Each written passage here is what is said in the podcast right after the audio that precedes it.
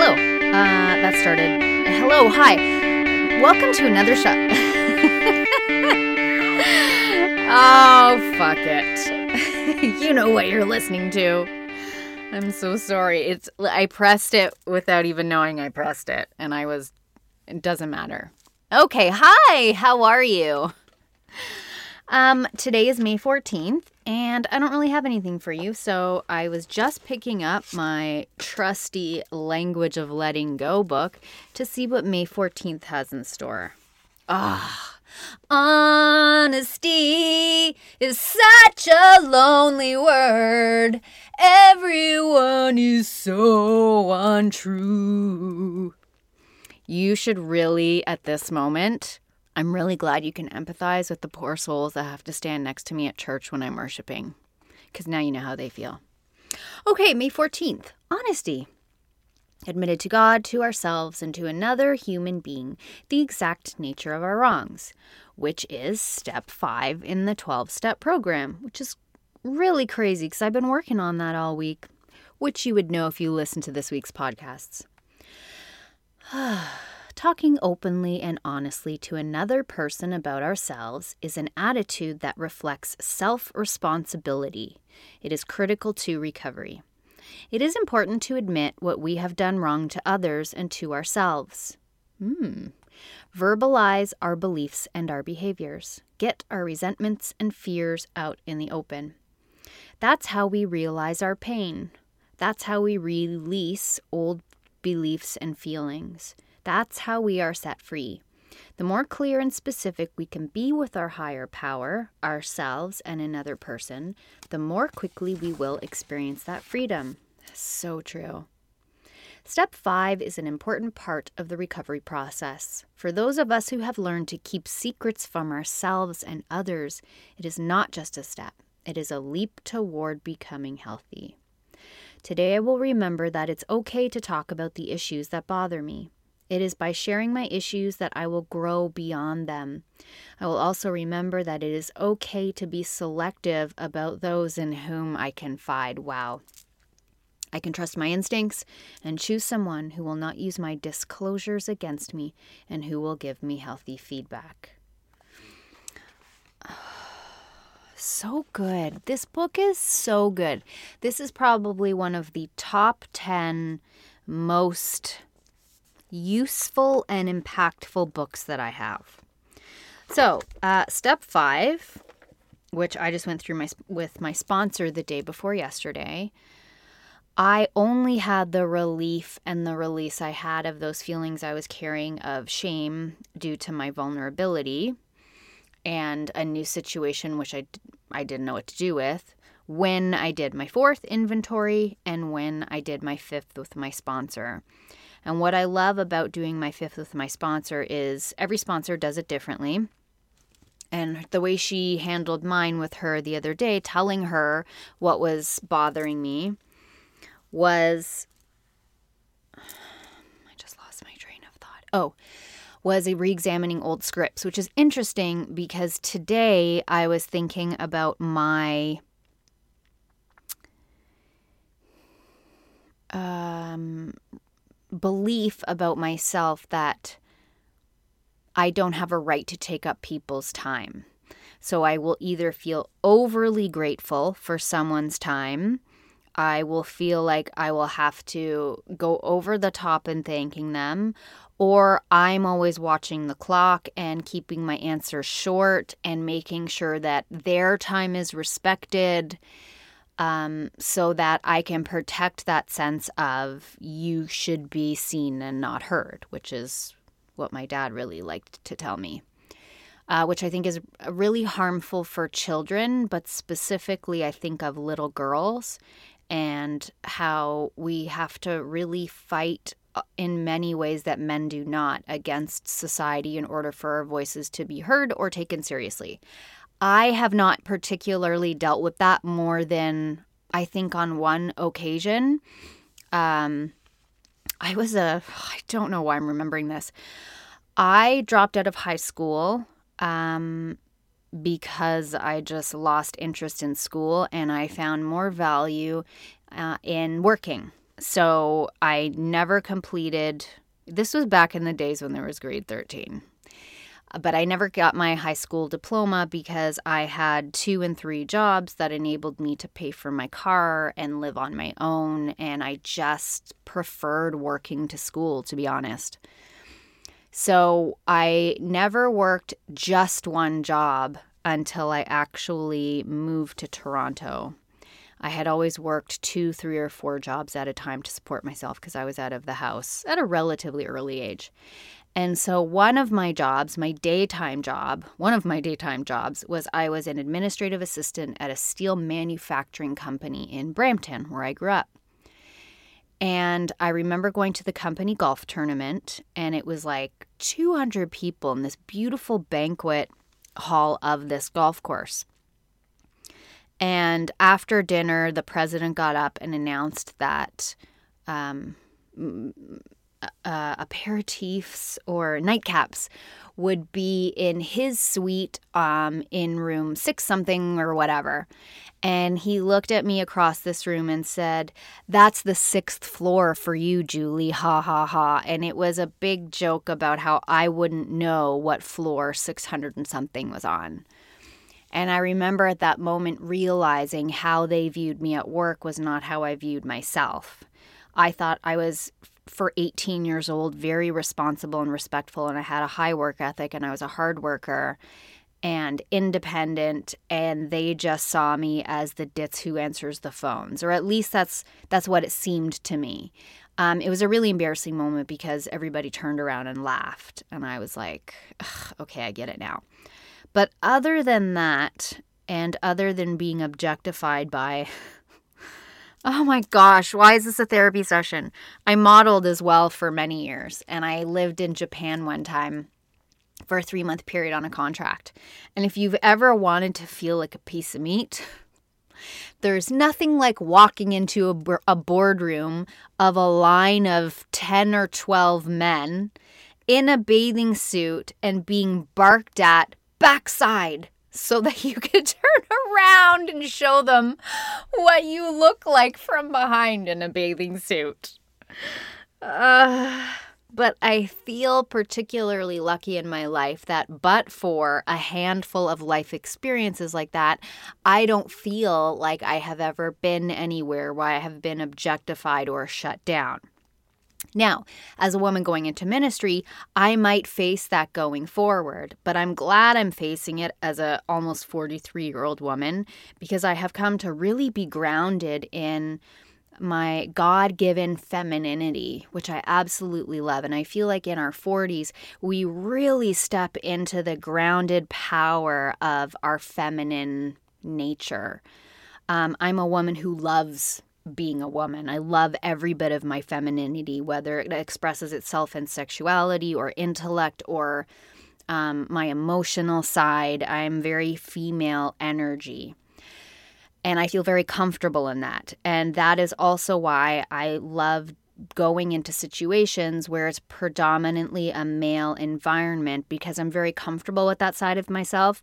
And I walk in with a very different energy, an unapologetic energy, an I'm equal to you energy. And so I've been able to walk into boardrooms and hold positions in finance firms and sit on the trading desk and be involved in meetings and go and do jail ministry and understand that in my eyes and in my experience, half more than half of the battle is walking in knowing who you are, how you would like to be treated, and presenting yourself with confidence.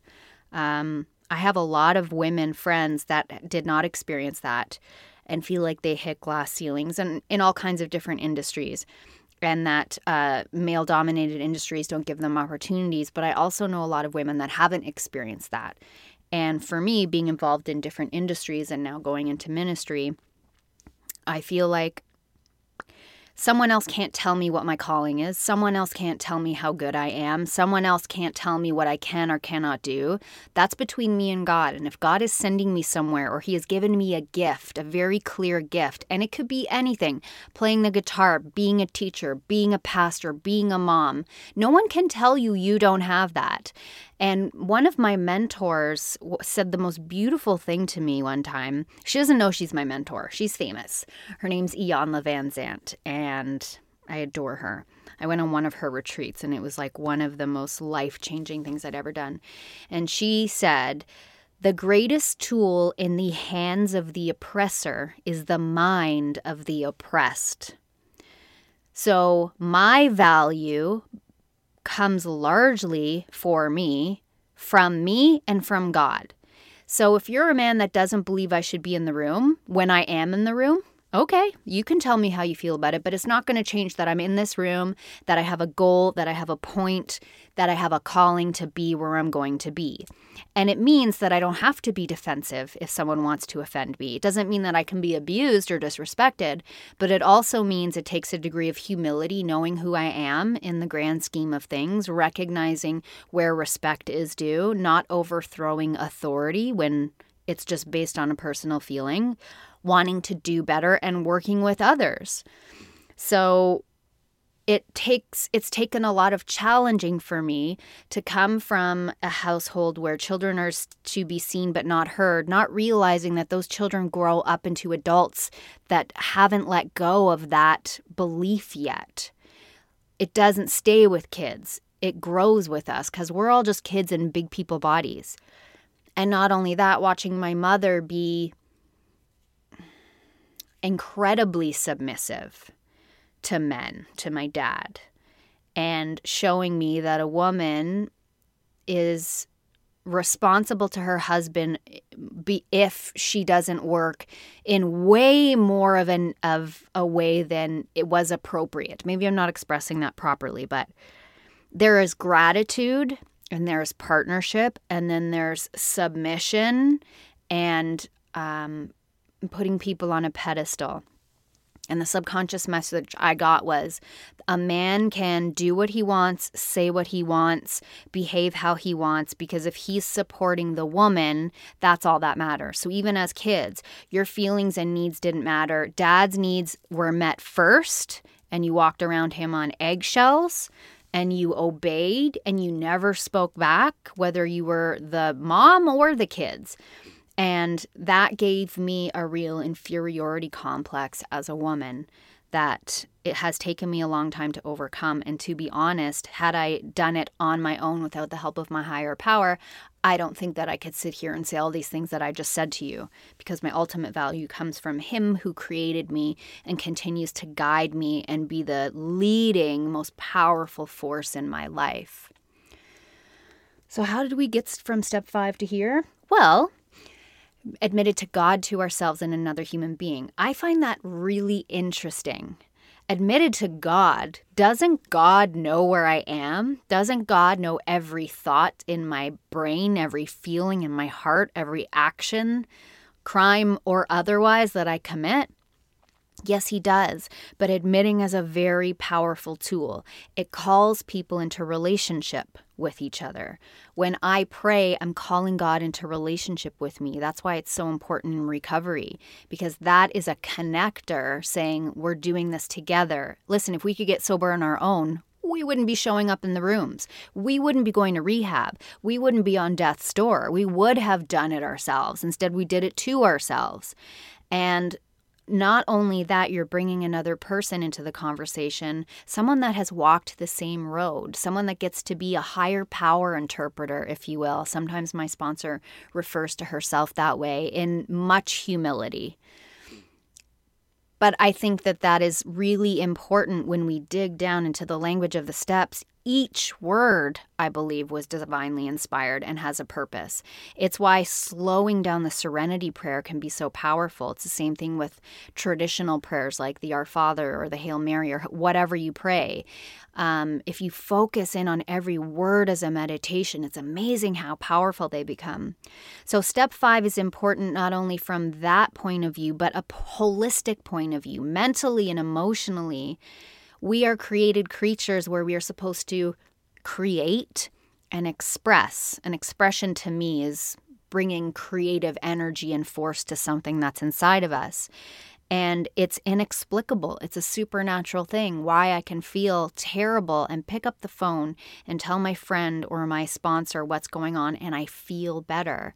So, our addictions tamp those things down and keep them inside of us. And the opposite of that in recovery is to let it out, expose it to the sunlight of the spirit, and have it be transformed. So if you have not done the steps, I couldn't give you a more resounding cheerleading um, push to do them.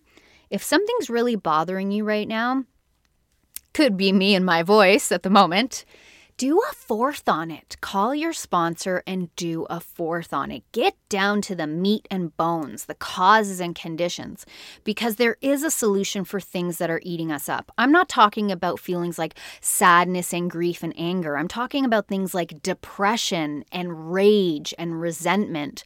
There's a, a trajectory of emotions, there is a spectrum where they're healthy and they're unhealthy. And so, if you're on the unhealthy range with something, if you're restless, irritable, and discontented, if you're experiencing insomnia, if you can't catch a, your breath, if your heart is beating too fast, if you're experiencing signs and exhibiting signs of high stress, I encourage you to call your sponsor and do your fourth. Oh, what is that? Oh, I don't know what's happening. Never mind. Um, I encourage you, please do your fourth and then don't stop there do a fifth, tell someone. Go into steps six and seven, ready to have those things that are blocking you to be removed and asking God to remove them. And then, if necessary, making your amends list and so on and so forth. Um, if you'd like a little bit more guidance on that, I couldn't give you more um, I'm at a loss for words today. I haven't eaten a lot, so maybe that's why. I couldn't direct you to a better place than the Joe and Charlie tapes. You can get them on iTunes for free. You can Google them. Joe and Charlie are a bunch of old Southern dudes back in the day that went through the big book. The entire series is about 10 hours long, but they literally go through the big book and break down the steps. Their step studies are legendary. If you want a more contemporary, uh, version. Lisa and I did that. You can go onto our playlist and you can look at the 12 step playlist. We dis- we discussed each step per podcast, except for I think six and seven we did in one podcast. And we just talk about everything we've ever been taught or learned about the steps. And of course, you can get the 12 and 12, which is a book, the sister book to the Alcoholics Anonymous Big Book that discusses a step per chapter. The book, the, the steps change your life. And that's not just a subjective view. I see it all the time in people all around me with every kind of addiction. So I wish you well. I hope this was helpful, and I'll talk to you soon.